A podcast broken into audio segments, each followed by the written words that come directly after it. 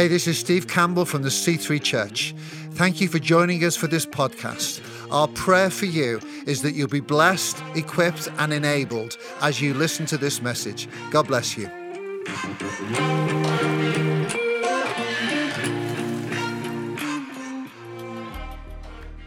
Well, good morning.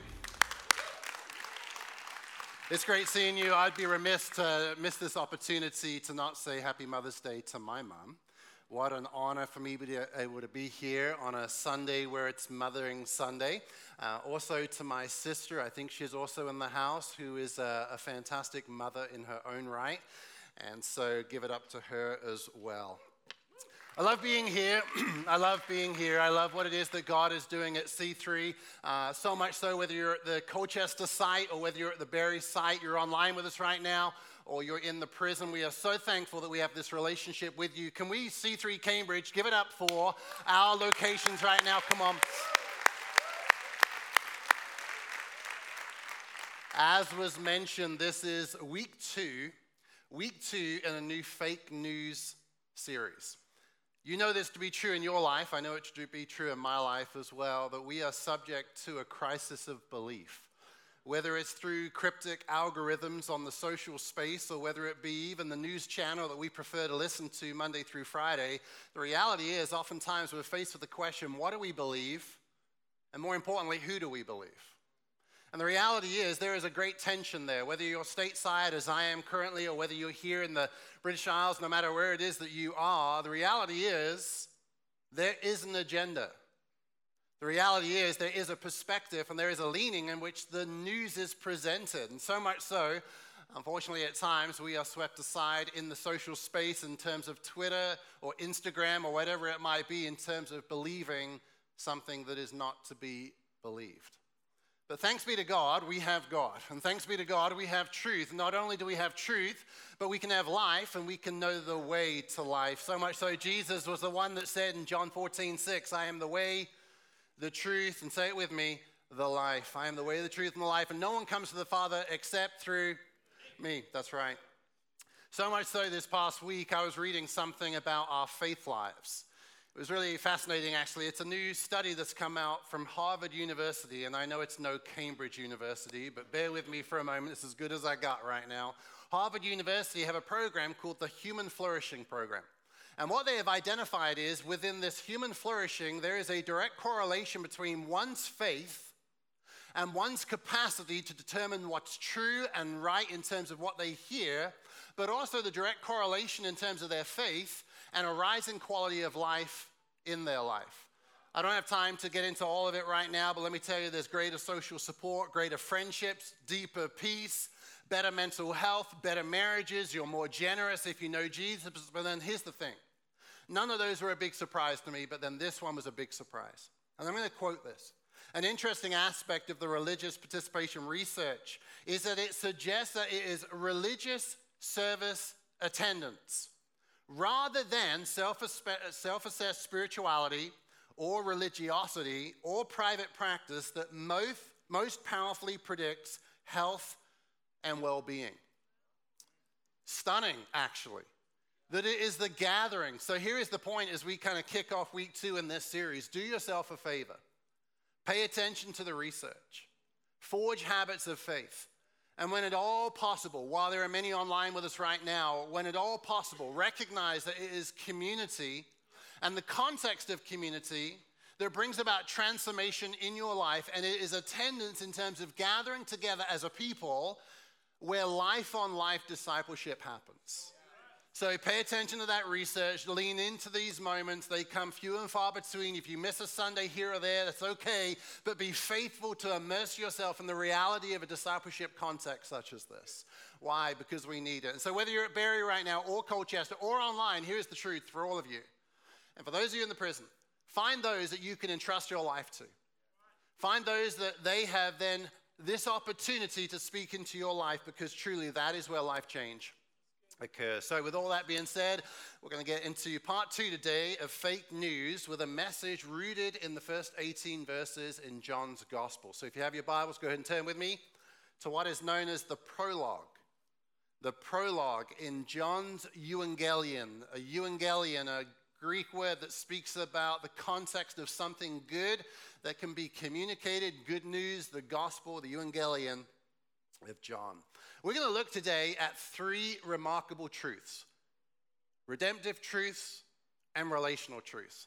Three things that truth is revealed to us in the person of Jesus. And as I made mention of, we can take this to the bank metaphorically. We can trust our lives upon this. Why? Because it is true.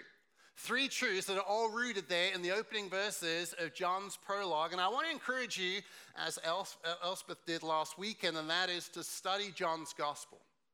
Read it. Don't just allow it to be taught or referenced on a weekend, but get into it. 21 chapters, 879 verses or thereabouts, but don't quote me, I'm not good on numbers, especially in public. But the truth is, that is a fantastic letter for you to get into. Read it, study it, and avail your life to it. So much so we begin John 1:1 and 2. Way back ago in the beginning was the Word. And the Word was with God, and the Word was God, and he was in the beginning with God. Here is John the Apostle taking us back to the earliest moments of creation. And frankly, this moment in creation is one of those passages, one of those references in Scripture where it presents to us this doctrinal belief about the Trinity, the triune nature of God. It is an essential belief that we hold to this Father, Son, and Spirit, not Father, Son, and Holy Scripture, but the Holy Spirit, the triune nature of God. And this reference, perhaps more than any other reference in all of Scripture, speaks about the essential belief about the doctrine of the Trinity. And then pay attention to the carefully capitalized word, word. In the beginning was the capital W word. Here is John directly pointing to a word, logos. And in the first century in Greek culture, logos was this abstract force, you might say. The logos was this capacity to create, or this capacity to bring about something of a change. And so much so, John here in this moment says, and he takes their word in the Greek culture and says, you use the word logos in an abstract way. You use it in such a way to where it's a verb, but it's actually a noun. It's the person of Jesus. And so he says, Jesus was there at the very beginning. So I want you to recognize this because this is all very important as we begin to introduce point number one here in a few minutes. And this is going to be somewhat theological. So track with me, strap on, hold on, because we want to introduce a theological concept where the truth is revealed by John. Here in this moment, Father, Son, and Spirit are together in community. In unity, but in a common sense of unity, community. And in that place, it then says man was formed. Genesis 2:7. No need to turn to Genesis. We'll be back to John momentarily. The Lord God formed the man of dust from the ground and breathed into his nostrils the very breath of life. Now remember that visual of breath. Ruach, the breath of God. The Hebrew word there is ruach, and it speaks about breath being put into something to bring forth life. And at that moment, the man became a living creature. Okay, track with me. In this moment, it says man was formed from the dust of the ground. Maybe there was some moisture. I don't know if you were up early today, but it was raining hard. I'm on jet lag right now, so I was wide awake from 2 until 5. Fantastic. Fantastic not. But there was rain, creating moisture, creating this swelling of dust becoming dirt. Well, in this context, it says that God took dirt. And it was while formed in the image of man and formed to be a representative of the image of God, it lacked something of essence, and that was life. And in this moment, it says that God breathed into the dirt. So I want you to visualize this. I want you to imagine a camera angle right here, and God and mankind is represented by a lump of dirt, if you will, a clod. God then goes, and in that moment, camera angle right here, think of the proximity in order for breath to be received. Man comes alive in that moment. Eyes open. What is the very first thing that man sees? Up close and personal, God. And in this moment, that is the image that I believe that John is wanting to lead us to here momentarily when we go back into John's gospel about the work of Christ in our lives. So much so, Jesus breathes life into mankind. And the very first thing they recognize is God. And then it says that they were given responsibility or authority. Do you know where it was? It was a garden. And they were put within the garden, and they were told to tend to the garden, to be fruitful and to multiply and demonstrate dominion over the garden. It even says there in verse 8, the Lord planted a garden for them in Eden, in the east, and there he put man whom he had formed. It was also idyllic until it wasn't. It was idyllic with germination and multiplication and color and all these great things, and then all of a sudden things fell apart. Why? Sin came into the world. And sin created this distance, this disparity, this sense of loss of relationship. And ever since this moment, mankind has been trying to get back to that moment to see God face to face again and to feel the breath of God. Every worship song we sing, come close, breath of God fall upon me. Every prayer we pray, God, would you come close into this situation and would you do a miracle? We're all trying to get back to, don't forget this moment in creation. So why do I take so much time to develop this? Here's why. I believe that in John 1, verses 1 and 2, John purposefully goes back to the beginning to show us a truth about Jesus. So much so, throughout John's gospel, there will be glimpses of creation. Intentional references and glances back to creation to say, do you remember what happened then? But everything was lost. If you have your Bibles, now turn with me to John 20, and I want you to have an aha moment recognizing, wow, look what Jesus does for us. John 20 is this moment, verse 15 onwards, where Mary Magdalene, a former demon-possessed woman who has experienced the kingdom of God through Jesus, is where? She is back in a place called the garden. And she is in the garden, yet she is full of distress. Why? Because Jesus has gone. And I want to read these verses to you, and then we're going to get into the first point. Jesus says to her, verse 15, woman, why are you weeping? Whom are you seeking? And then look what John, the author, John the apostle of this Evangelion writes. He almost writes parenthetically, supposing him to be the gardener. Don't miss the symbolism here. This is John saying, oh, they're not going to miss this. They're going to love this. Why? Because it's going to take their minds back to creation. She said to him, sir, if you have carried him away, tell me where you have laid him, and I will take him away. And Jesus says to her, Mary. She turns. She looks face to face with the now resurrected Jesus again and says to him in Aramaic, Rabboni, which means teacher. Jesus said to her, now pay attention to this, do not cling to me, for I have not yet ascended to the Father, but go to my brothers. She is the first preacher of Easter, by the way. She is a female preacher preaching the kingdom of God on Easter. And he says to her, then go and tell the brothers this, say this to them, I am ascending to my Father and to your Father, to my God and to your God. Mary Magdalene went and she announced to the disciples, don't miss this moment, I have seen the Lord. Okay, the symbolism here is this, that John wants us to recognize this truth about Jesus. That Jesus goes right back to the very place where the relationship was severed, back to the garden, and not only does he go back to the garden to restore what was lost in the garden of creation, now with this image of new creation, he then says, Mary, look at me, look at me. And it says they looked face to face, face to face. John's point is that Jesus is the inauguration of the new creation. Jesus is the one that then takes all of creation that happened that one time and then wants to bring about now, saying Jesus comes to bring about this inaugurated eschatology. It's a long word that simply means the beginning of the end things. Jesus is the beginning of the end things. Why? He is the truth revealed coming to say, creation was broken. We broke it. But then God sends his son back to restore it. But there's even more here. What happens that same night of the resurrection? He goes and he sees Mary. Mary goes back and tells the guys there at the house. And all of a sudden it says Jesus appeared to them in the house. Well, he is resurrected in resurrected body. Our resurrected bodies won't be like clouds, like ethereal, like drinking Red Bull, drinking on the cloud, playing a violin or whatever. It won't be like that. We will have an actual body. So Jesus goes there, and I wonder if he like knocked on the door or just walked in and sat down, and they're like, whoa. But then what happens there? And don't forget what happened over here at creation. He breathed into the clod. Remember the camera angle we spoke about? He breathed into the clod. What happens over here He goes into the house, you can read all about this, and he breathes on them. Well, why?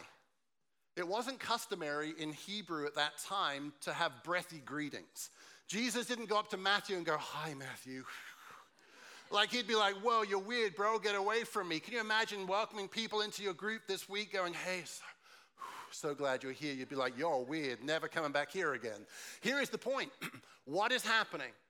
John is revealing, now don't miss this moment, the cosmic connection between the creation of the Genesis account with the moment of new creation in the person of Jesus. Much in the same way where life came into the clod through breath, in the same way now the church receives the breath of life to be the people of God, to live out the mission of God.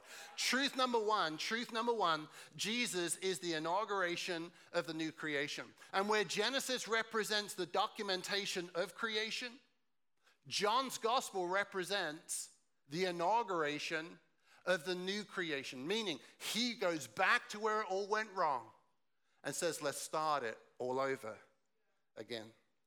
Verse 3, all things were made through him, and without him was not anything that was made. Verse 4, in him was life, and the life was the light of men. The light shines in the darkness, and the darkness has not overcome it.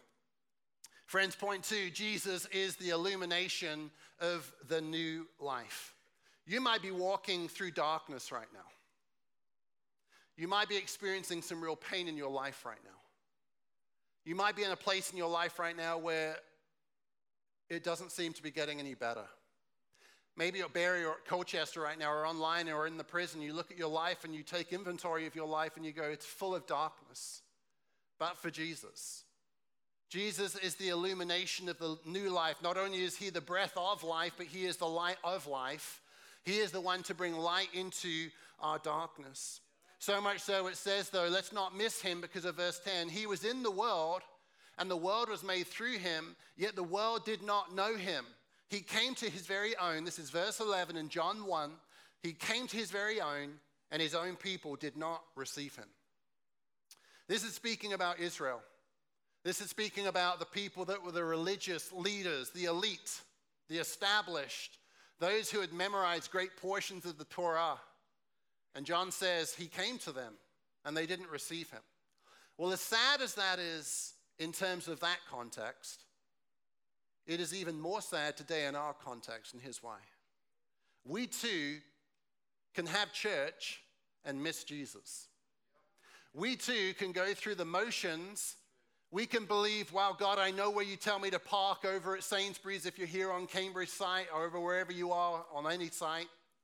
You know where it is that God tells you to park. You know how you walk into the building. You know where to find arguably some of the best coffee or tea in town. And you get all that. And you come in and you sit down. And the seat that the Lord assigned to you at his death, he gave you the seat that you're sitting on right now. And you know all of that. But you can go through the motions of church. And yet you can miss Jesus. Now, Jesus is here right now. Jesus is with you right now. But we can miss Jesus. And contrary to what I said in the introduction regarding the value of attendance, you need to know something. It is not attendance that catches the heart of God, but repentance. It is coming to the place of repentance saying, God, I desperately need you in my life. So in that same way, yes, Jesus is the illumination of the new life. Yes, he is the inauguration of the new creation. All of those truths are true about Jesus, but we can miss it.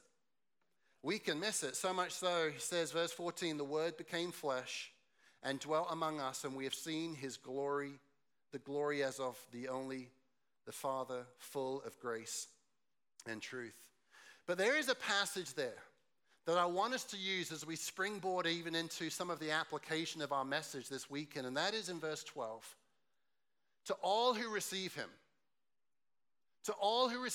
who believe in his name, and this is the upside of everything that John writes in the opening chapter, who believe in his name, he gives the right to become the children of God, born not of blood, nor of the will of the flesh, nor of the will of man, but of God. Let me give you a Greek word. The Greek word for believe there is pistero. And what it means is, it means this absolute dependence upon for you to be sustained. We use the word belief in many whimsical ways. We might say, I believe I'll arrive at 4 o'clock so I can pick up the kids. I believe it will rain this afternoon, fair prediction. I believe it will rain, and so it's going to rain. We can use the word believe for a lot of whimsical things. But in this passage right here, pistero means something of where you're absolutely dependent upon it. He says, when you're absolutely dependent upon the name of Jesus, you become a child of God. Now, let me give you a visual to help understand this. You are currently, most of you in the room right now, I am not, incidentally, most of you are pisteroing in something. That is a new word for a Sunday morning. Pisteroing in something. You are currently pisteroing in something. I am not, but you are pisteroing in your chair. And while I am not, and yet while I am a pastor, and so that means I have a degree in chairology, I know a lot about chairs. As a pastor, I know how many can fit in a room. I know the fine quality of the Chinese steel of which you are sitting upon right now. I know how many of the rows need to be, how many we need to add as people come in late, on time. All those things. I have a degree in chairology, and yet you do not. And yet when you came in today, you pisteroed without any reservation. You just slump the weight and the shape of your life upon your chair. And you've entirely placed the weight and the shape, again, forgive the visual of the shape, but they've placed the weight and the shape of your life upon that chair. In that same way, John says, when you entirely trust the weight and shape of your life upon God, and you put your trust in that which is the capacity of that which you are seated upon, not in your capacity to be seated well. Some of you slumped into your chair. Some of you, based upon your age, gently lowered yourself into your chair. I have a herniated disc right now. When I get into a chair, I'm like a 90-year-old. I'm like lowering myself down. No matter how it is that you chose to lower yourself, ultimately you trusted upon what was beneath you. John says, when you ultimately trust what is beneath you, you become a child of God. So many more things here to say. I'm so used to speaking for longer on a Sunday, so let me curtail this long-winded American accent English with the final point. If you have your Bibles, turn over to the final verse that we'll look at here this morning, verse 29, John 1, to our final point. The next day, this is John the Baptist speaking of Jesus as recorded by John the Apostle, the author. The next day, he saw Jesus coming towards him, and he said, now this is our third and final truth revelation about Jesus, "Behold the Lamb of God who takes away the sin of the world." When we see that phrase, we can often think of lambs are cute. We like lambs. They're cute and white and fluffy. But in the context of first century Jerusalem, a lamb was never viewed as cute and white and fluffy, but red and dead and sacrificial. And in this moment where John the Baptist says of Jesus, "Behold the Lamb of God," what he was saying was, he was speaking of Passover. And allow me a moment to unpack this for you. There is this moment of Passover, as you know, where the head of the home would have to go to prevent the dark spirit of the destroyer to come over in the Passover of the Exodus. And he would go and take a lamb, and he would kill that lamb. And by killing that lamb and placing the blood of the lamb upon the doorpost and the lintel of that home, when the dark destroyer would come through, it would see the blood, and it would turn, because that family was covered by the blood. And that lamb was sacrificed. But through sacrificing that lamb, that firstborn son would remain alive. There are layers and layers of symbolism here that I encourage you to study. But in this moment, Jesus says, "I am the lamb." John the Baptist says, "Behold the lamb." John the author will repeatedly go back to "Behold the Lamb of God." Why? Jesus came not only to, let's recap, inaugurate new creation, so that the people of God can now fulfill the mission of God based upon the timeline of God, and where in creation it was all people that were commissioned to be the people of God. In the new creation, through redeeming the brokenness of the story of the Old Testament, Jesus comes now to redeem us, the people of God, to live out the mission of God. He is the beginning of that new creation. He is the light in your darkness. And third, he is the instrumentation of the new Exodus. And now don't miss this moment. Where in the Old Testament it was many lambs, thousands upon thousands of lambs for one nation, now with Jesus, this one lamb, the Lamb of God, for every nation. That is truth revealed. That is truth revealed. And I'll tell you, the life of Christ is just as intentional as it is in the cosmic sense, as it is inspirational in the relational sense, because through Jesus, you can build your life upon something of substance. You can trust him. So surrender your life to him. We're going to respond in just a moment, but can we pray together as we prepare our hearts to respond? Those of you at different sites, locations, take this time, pray with us, and then position your life to respond. Surrender it to Jesus. Let's pray. Spirit of God, come. Awaken our hearts to a new creation. Open our eyes to the illumination of the new life. And may we recognize that through the blood of the singular Lamb, every nation, every people, everyone who calls upon the name of the Lord shall be covered by the blood and saved by the Son. And now when you, the Father, see us as your sons, daughters, you don't see us standing in the shadow of our shame, but you see us standing in the shadow of your Son. Thank you, Jesus.